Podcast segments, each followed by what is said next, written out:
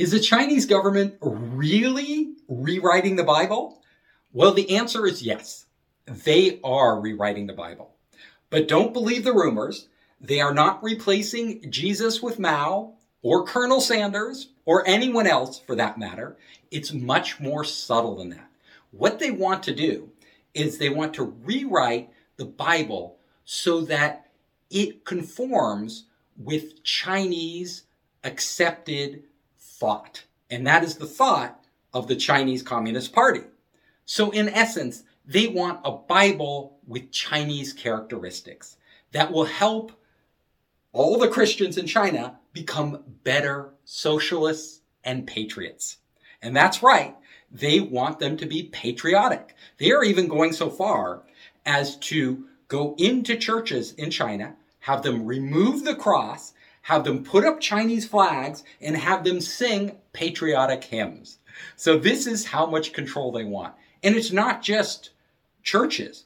They are going after other major religions across China. Islam, Buddhism, any religious group that has a substantial following is being scrutinized and their texts are being rewritten. So, what does this mean in terms of history? Like, to me, it sounds, uh, you know, awful. They're rewriting the Bible. Like, this is crazy. But if we look in a historical context, it's not that crazy. The Bible has been rewritten many times and many times for political reasons. If you go back and actually look at England's history, they rewrote the Bible. The King James's Bible is the Bible with English characteristics. And to be specific, English Protestant characteristics. They felt the other Bible was corrupt, so they wrote their own. Even in American history, we've had many versions of the Bible and people interpret the Bible very differently. Thomas Jefferson, one of our founding fathers, he took the time at the age of 72 to rewrite the Bible. And he did it from his point of view. He removed all the miracles and anything supernatural from the Bible. Why did he, why did he do this? Because he didn't believe in those. He wanted to go to the core texts of what he believed. So rewriting the Bible, if you look at it from that context, isn't that bizarre. It's something that's gone on and on and on.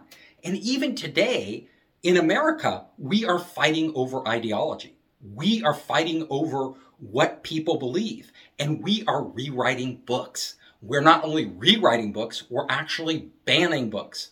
The, the Republicans have been particularly active in this regard. You know, in states like Texas, they are banning literally thousands of books from public schools and public libraries. And these books include many books that I personally think are extremely valuable Uh, for students to read and learn about. There are books like Catcher in the Rye, Brave New World, To Kill a Mockingbird. These are classics. Why would we be banning them? That's constricting thought. But it's not just on the right. If we look in our own backyard, on the left too, the left is also this whole cancel culture can go too far. We are, you know, a number of Dr. Seuss's books have literally been pulled from the shelves by the left because they contain things that certain people find offensive.